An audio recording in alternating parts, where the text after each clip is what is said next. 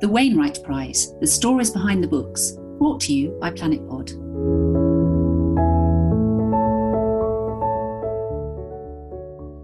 Welcome to this special edition of Planet Pod with me, Amanda Carpenter, celebrating the 2020 Wainwright Prize, in which we bring you the stories behind the books through interviews with this year's shortlisted authors.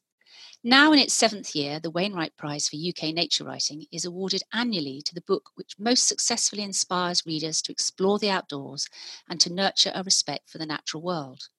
The prize was founded in memory of Alfred Wainwright by Frances Lincoln, who published the iconic pictorial guides to the Lakeland Fells. There's a strong link between walking and writing, whether it's striding out across fells or meandering through woodland. The very act of walking seems to unlock and release creativity. What better way to celebrate and commemorate that most famous of walkers than through this prize? This year's prize has been extended to include a second category for books about global conservation and climate change, and the two shortlists reflect the breadth and range of contemporary nature writing both in the UK and around the world. Native Life in a Vanishing Landscape by Patrick Laurie tells the story of Patrick's return to his homeland to establish a herd of cattle on the hills above the Solway Firth and he encounters the final passing of ancient rural heritage. His book confronts relentless and accelerating change, exploring the enduring connection between humans, farming, and nature in a poignant and hopeful record of life in a vanishing landscape. Patrick, welcome to Planet Pod, and thank you so much for joining us. Thank you. Nice to be here. It's obviously a huge journey that you've been on going back back to your to your native roots to to take up farming or perhaps retake up farming perhaps i should say. But i wonder if you could sketch out for listeners how the book came about because you have been a writer for a while. Oh, this is your first formal book isn't it? I know you've written a, a monograph and lots of blogs but how did the, the book come into being? Um, the book was a long time coming. As you say, this has been uh, probably best part of 10 years worth of working in this area. I was born and brought up in, in Galloway and lived here for, for 20 years and then was away to university. And when I came back, I was really keen to try and fit in somewhere. Um, and so I was I was always very determined that I should live in Galloway, but it's not it's not a very easy place to make a living. It's not it's not an awful lot of options for young people. So I sort of fished about looking for looking for options, looking for looking for a bit of a niche. And and one thing Galloway has traditionally done very well, and, and my family aligned with that through many generations, has been farming. Um, so yeah, I began to write about the experience of farming in a sort of in a blog format, lots of little episodes, little sort of vignettes, little uh, notes and diary entries. And uh, my blog, in due course, became a big sort of scrapbook of things that appeared um, and disappeared. Um, but I never really had a narrative to pin it all together until relatively recently when I started to think, actually, a lot of this stuff does fit. It's simply a matter of, of, finding an order, finding a structure to hang it on. Um, so, sort of from that, uh, the, the book emerged. Um, and actually, the book I, when I first sort of took it to an agent and took it to a publisher, um, eh, the book really was in pieces. It was in just a few fragments, and it was it it was only really in the writing that it started to happen, and probably even in the last week before it was submitted for the manuscript submission, um, was when it actually became what it what it ended up being. Until that stage, it was very similar, but the last week ended up being a complete rewrite and a, cre- a complete reimagining of the entire thing. So um, it uh, yeah, that was quite a frantic week. Um, Nothing like cutting it fine. And and and how much of the the how much of is it evoking the life of the of farming, or how much is it more about the the, the general life of the landscape? Because because I mean, are you make, managing to make a living keeping your your your herd of cattle, or are they part of a patchwork of things that you do? So I do I do lots of things um, to do with conservation in Scotland, um, to do with land management in Scotland, um, and I suppose probably I was what really kickstarted the book was um, yeah five six seven years ago I was involved in a project which was trying to reconcile some issues around uh, conflict in conservation, a lot of big disagreements around how we should go forward with conservation issues in Scotland. And particularly given I've got a background in gamekeeping and, and field sports, um, trying to reconcile some of the di- some of the difficulties and issues that people have around um, around shooting, some aspects of, of, of, game management, uh, the sustainability of, of, of, of field sports.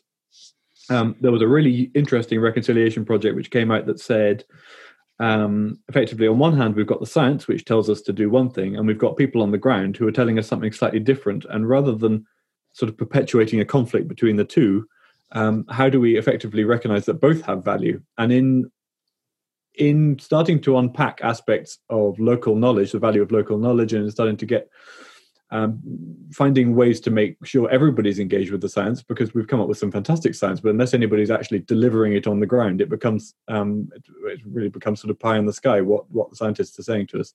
Yeah, that then really started to unpick a lot of the stuff that I was doing when I was getting involved with farming and, and looking around me and realizing that this is a landscape with huge conservation challenges here in Galloway, um, in in the southwest of Scotland and actually not there, there, there were some really good examples of failure to failure to communicate failure to recognize kind of local knowledge local wisdom but also failure to recognize some of the even simple science that was coming out to explain some of these problems. So i think probably to go back to your question sitting across um, lots of different roles in my working life um, i don't know i think i probably had quite a quite a useful perspective in terms of seeing it from a government strategy, from a from a conservation uh, government level conservation strategy, right down to actually going out in the morning to feed cows. And I was particularly interested in wading birds and curlews, actually seeing the birds on their breeding grounds day by day as I was going about my work. So I like to think that the book the book sort of came about from a variety of different approaches towards the same kind of subject.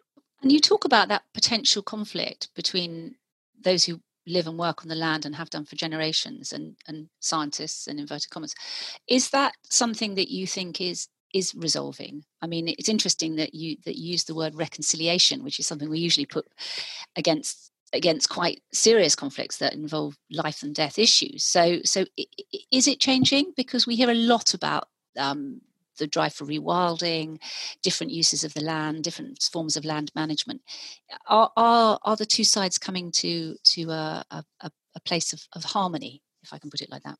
Um, I think that they are. I think there's a huge amount to be optimistic about and a huge amount to be really positive about, but I don't think that it's very well represented. So I think sort of behind the scenes some really good stuff's going on but when you look around and the way a lot of these conflicts um, a way a lot of this sort of hostility is being expressed um, in the media, on social media, it seems very divisive, seems very gloomy and very sort of upsetting. And uh, how can we go on in this vein? But actually, when you get out and speak to people on the ground, and I've been particularly the last um, three or four years, I've been doing uh, advisory work, consultation work with with a number of, of big grouse moors in the south of Scotland. Um, they're they're really up for big aspects of, of, of rewilding. They're really very conscious of their obligation towards um, conservation issues. and they're looking at um, ecosystem services. They're looking at water quality. They're looking at carbon sequestration. I mean, these just aren't. It's not catchy. It's not. It's not. It's not like a glib headline that that'll stir people into action. Um, actually, what's frustrating is good news doesn't really sell and I think um, we're we're quite often keen to look at the the gloomy side of this. I've actually even this week been dealing with people who are looking for more information on on on peatland restoration, um, and and they wouldn't have been doing that ten years ago. So so it is working. We are moving forward, but yeah, I think we've come out of some really dark places, and I don't think reconciliation is, used lightly. I think um, where we were five ten years ago, um, things looked really jagged and, and very difficult, and I think yeah, I think I think things things are improving. It's really encouraging to hear because we, we we talk about these issues quite a lot on, on on planet pod. So it's really encouraging to hear that someone who's on the ground and embedded in the community can get you know can actually get to the heart of the matter and share that with people so so that's thank you for that that's that's helpful i i wonder if you can tell me about how you think your book fits in perhaps to the wider conservation the global conservation movement because it could easily be a, a book that could have been on either of these shortlists, um, couldn't it? Really. So, how uh, do you? What do you feel the? Where do you feel its places in terms of of contributing to to the wider narrative? Uh, I feel it's tricky because um, I started off with quite a clear idea of what I thought I wanted to write with the book, and latterly it began to touch on a whole range of other issues. Um, and so I could answer your question probably in five or six different ways. I think probably one of the main things that, that, that continually interest me about the book and about the project in a broader sense, in terms of rearing cattle, in terms of conservation grazing, um, and sustainable land management. It's about reconciling space for nature, space for conservation in food production, because uh, global demands for food production are just such a driver behind so much that we've lost so far. And yet, in so many ways, it it it just needn't have been like this. And actually, the evidence we've got seems to suggest that. Um, we don't we don't we don't have to suffer this the the situation we're in at the moment isn't inevitable it's simply a matter of working uh, understanding where we're at understanding how we've got there and understanding a way forward and, and I'm quite cautious too. A lot of the stuff that I've been doing, um, which is documented in the book, um, to do with uh, farming for conservation. Um, I'm quite cautious not to be held as as an example. I don't necessarily what I've done is not necessarily trying to say here's how everybody should do it because I understand the limitations of my system are inherently small, not terribly productive, working on um, very sensitive uh, conservation areas. I'm you couldn't feed the world on the basis of what I'm trying to do. But at the same time, there are skills and mindsets and approaches towards land management which you get on this kind of marginal country, which I think don't necessarily serve as the blueprint, but they they are part of the conversation. And I think it's useful to keep some of these ideas sort of to the fore at this, this stage. And what's really interesting too is big commercial farmers. Galloway uh, Galloway's kind of diverged, having always been a very, very old fashioned part of, of the southwest of Scotland. We've diverged over the last 30, 40 years to go into very, very intensive commercial softwood forestry, which has had a huge negative impact on, on our biodiversity here, um, and also gone into um, very intensive dairy production. So, Galloway, being a small area of Scotland, produces over half of Scotland's milk. Um, that has also come at a huge cost to biodiversity and, and a huge cost of sustainability of local land management. But what I'm doing here is kind of based on a 1950s, 1960s model, which a lot of the people who are driving these changes still remember.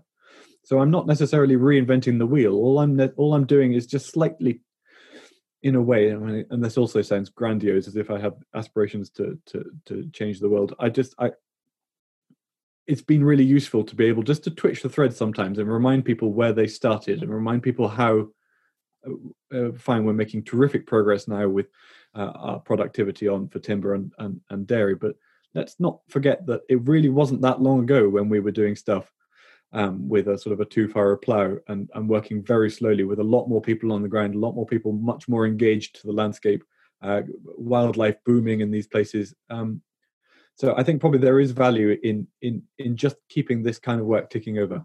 I would say there's huge value in that, and I think that you know the whole food production debate is is one where where a lot of the problem lies with overproduction and waste, um, both in the field and in the in the supermarket, not you know, and, and at home in, in kitchens and things. So actually, we could produce food very differently in a slower and more um, landscape friendly, um, land friendly way and still manage to feed ourselves. So it's i think you've touched on a, a really strong element of that you know the need to, to listen to the land. And and i'm wondering and that kind of feeds into my next question really because i was going to ask you how much of your kind of lived experience um, relates to your writing and how how you how you blend the two.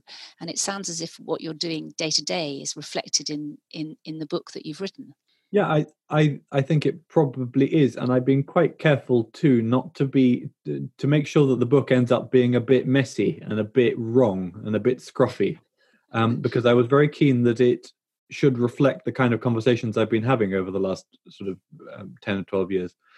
So um, I've tried to make space in the book for um, a lot of sort of oral history, a lot of I've, I mean, being a, I'm, I am an incredibly inefficient writer. I produced this is seventy five thousand words long. This book cut down from three hundred and fifty thousand words.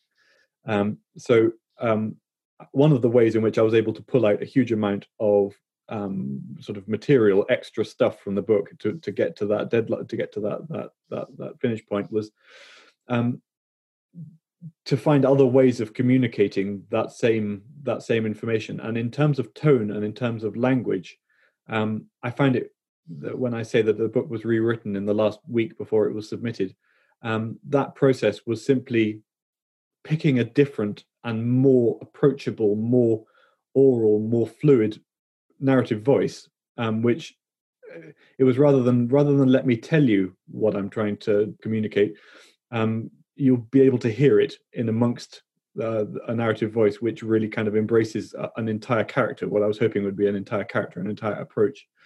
So as I say, there's there are there are fluffs and mistakes and stuff in there which you could go through and say, well, that's wrong. That happened on a different year. But actual fact, I felt it was more important and more in keeping with the tone and the language and the nature of the project. It was more accurate to be wrong, if that if, if that makes sense. Um, and so the day-to-day lived experience of actually working on the farm is being surrounded by people who, and I think I said in the in the afterword to the book that if enough people say something about themselves for long enough, then it in itself becomes something worth listening to, irrespective of whether it's right or wrong. Um, and I think that's quite an important thing for for Galloway. I still get now, even today, since the the the shortlist has been announced today, um, telling people that I've written uh, a book about Galloway. People say, "Oh, I love Ireland." I have to say, well, actually, Galloway, Galloway, you'll think maybe thinking of Galway. Galloway's in Scotland, and and this this is it's really hard to emphasize. This is this is this is an incredibly overlooked, underexplored part of Scotland, a place that's never really had a voice, a place that's never really been set down on paper. Um, yeah, so you say it's fallen off the map. It's clearly fallen off the map onto somebody else's map as well, hasn't it? Absolutely. Um, but it's it's it's it's wildly obscure, and yet at the same time, it's always been my absolute absolute center. And and I suppose probably when I start set off to write the book, I had quite a clear idea. I wanted to write a book about curlews, and then I wanted to write a book about farming in curlews, and then I wanted to write a book about farming in Galloway with curlews. And latterly, the whole the book kind of just sprawled across what I hope is is is lots of different angles, lots of different subjects. Um, but it, to me, it was the first and foremost was the, was the really important thing of trying to capture something of that character, that relationship between human beings and an, and a place and their sense of place, and, and and as I say, being slightly flabby and scruffy with how that was presented seemed to be in keeping, much more, certainly seemed to be much more in keeping with the nature of the place. And if I had simply said Galloway is a scruffy, sort of fluffy sort of a place, um, let me show you rather than tell you. Would you be able to, to to show us now? Is there a passage that kind of encapsulates the book that you feel would be appropriate to share with listeners? And and if so, would you be happy to read it for us? Um, yes, there is. I was besotted with birds. Curlews were my focus, but I'd often get up before dawn to watch black grouse and lapwings displaying in the rushes above the hill pens. I'm glad I made the time for those birds because they've all gone now. I knew the last black grouse by name, and I was there to see the final lapwing's egg. Curlews are the last of a grand dynasty of hill birds which has crumbled into ash during the short course of my life. My generation has arrived at the party which seems to be ending, and it's getting harder to recall birds as they were in the days of their plenty. People often say that agriculture has driven this collapse. There's a long running conflict between conservationists and farmers, and I was caught with a foot in both camps. Birdwatchers say that farmers don't give a damn about wildlife, but I couldn't square that with what I saw at home. My love of nature had always been egged on by my parents, who nudged and fired me up with their own stories and tales. My father used to bring me small treasures he'd found on the farm. I had an owl feather and a snake skin on my bedside table, I was devoted to a dead mole, which I carried everywhere in my jacket pocket for two weeks. I loved him, or her, with desperate intensity, but this divine jewel went missing in mysterious circumstances. It took almost 20 years for me to realize that my parents had thrown the corpse away when it finally sprung a leak and began to melt messy indeed, but absolutely beautiful. Thank you, Patrick. That was really, really wonderful. And I now have this image of you as a little boy with all these treasures on your bedside table. It's simply wonderful. I, um, I have to ask, and you've talked about the, the, the, the, messiness of the book, which I love because for me, most real farms are a bit messy around the edges. Um, where do you do your writing? I mean, do you manage to snatch moments during the day in between activities, or do you write late at night, you know, curled up in a chair? Where's your kind of writing place? I have a um, I have an office where I do uh, most of my stuff through the day, but I tend to write late night in in the office. I'm very fortunate to have a big window outside the office, um, and it says something about Galloway that I can see even as I look up just now from speaking to you. I can see about eight miles, um, and I can't see any houses, any roads, any at night time. There's no lights. There's no nothing. It's just beautiful dark skies. Um, and I've had a barn owl's nest in the shed just next to my office window. So at night time when I'm writing at the moment, there's just a constant hissing, um, which was brilliant when it first started. And I must say, it sounds very ungrateful, but it's getting a bit tedious now. Oh well, it sounds heaven, but you know maybe some of some of the remoteness might be a curse as well as a blessing. I think uh, fascinating you say that because one of the things that those of us who have to live in more urban environments noticed during lockdown, of course, was was was the quiet and our ability to reconnect with the world around us, um, and and that's something that I know a lot of us really treasured, and it certainly helped people get through lockdown being able to hear birds they didn't normally hear and and and see things they couldn't normally see because of the pollution. So so thank you for sharing that. Um i wonder if you know as as we come to a close if there's something that you feel that you'd like to ask of listeners? Is there a kind of call to action coming out of your book or out of the work that you do that you'd like people to take on board as a result of, of listening to this podcast? Other of course than buying the book which everyone must do but generally is there a kind of call to action? Um there's no there's no call to action in the book um, necessarily, and I think probably that in itself is a bit of a statement because um, looking at the decline of the birds, I'm really interested in here, and looking at the direction of travel um, for the landscape that I was brought up in and and, and absolutely love. Um, it doesn't look good. We're on a we're on a trajectory here, a local trajectory here, where where um, huge areas are being developed, as I say, back into these um, commercial softwood plantations. A lot of the um, low ground is changing and becoming more intensively managed all the time. For for a very long time, I was almost inconsolably upset at what was happening here, um, and I found it very difficult, very, very oppressive, very difficult to deal with on a day to day basis. And I think probably what the book says is, in in a way, is that change change is, is sort of baked into a lot of these landscapes, and that um, fretting and worrying and, and and kind of wringing your hands because actually I, you, we generally are, are powerless to resist a lot of these these big commercial industrial changes at the moment um, fine, maybe more so in some areas than others. But I suppose in Galloway, particularly, having been confronted with something that was unalterable, um, the difficulty is too big, too dramatic, and it's coming already. It's already it's already on its way. Um, I suppose probably looking at um, these kind of issues from the perspective of change. Change is inevitable. Change is always coming, and actually, what what really are we looking at? when we're in the natural world because change has been here since the ice age the landscape's always moving on and actually what we accept today do we are we desperately concerned to preserve things as they are and what do we keep when we know that change is coming and, and what can we afford to lose and so i suppose when we talk about a call to action i would love to be able to say sign this petition or get involved with this movement or wear this badge i suppose part of me thinks that that the book the book is more an attempt to make peace with change. And, and, and, yeah fine i refuse to make peace with some aspects of change when it comes to, to to issues around climate change when it comes to issues around stuff that we can very easily sort. But but i think it, in more general terms landscapes and places and nature it, is inherently changing. And i think uh, the book in some ways is is a discussion is a discussion around that. And i suppose probably i would just be cautious to draw draw lines around what we can fix and what we can't fix and, and, and maybe maybe take some sort of philosophical comfort from that. That in itself is a call isn't it? It's a call to learn to live with the things that that we can't change about our landscape and to embrace them actually yeah. and that cool and it's if you like it's a it's a, a request for harmony. So um so thank you. Thank you so much for joining us patrick. We wish you huge luck with the prize. Thank you very much. Um it's been an absolutely lovely talking to you and um, i know that jim and i are deeply envious of you in your southwest corner of scotland with your barn house. So so a huge thank you to you. Um You've been listening to Planet Pod in partnership with the Wainwright Prize. Native Life in a Vanishing Landscape is published by Birlinn, and you can find details of it and all the other shortlisted books on the Wainwright Prize website and on our website, theplanetpod.com, where you can find an extract from the book and subscribe to other episodes of Planet Pod. Thank you for listening, and do go out and buy the book, everyone.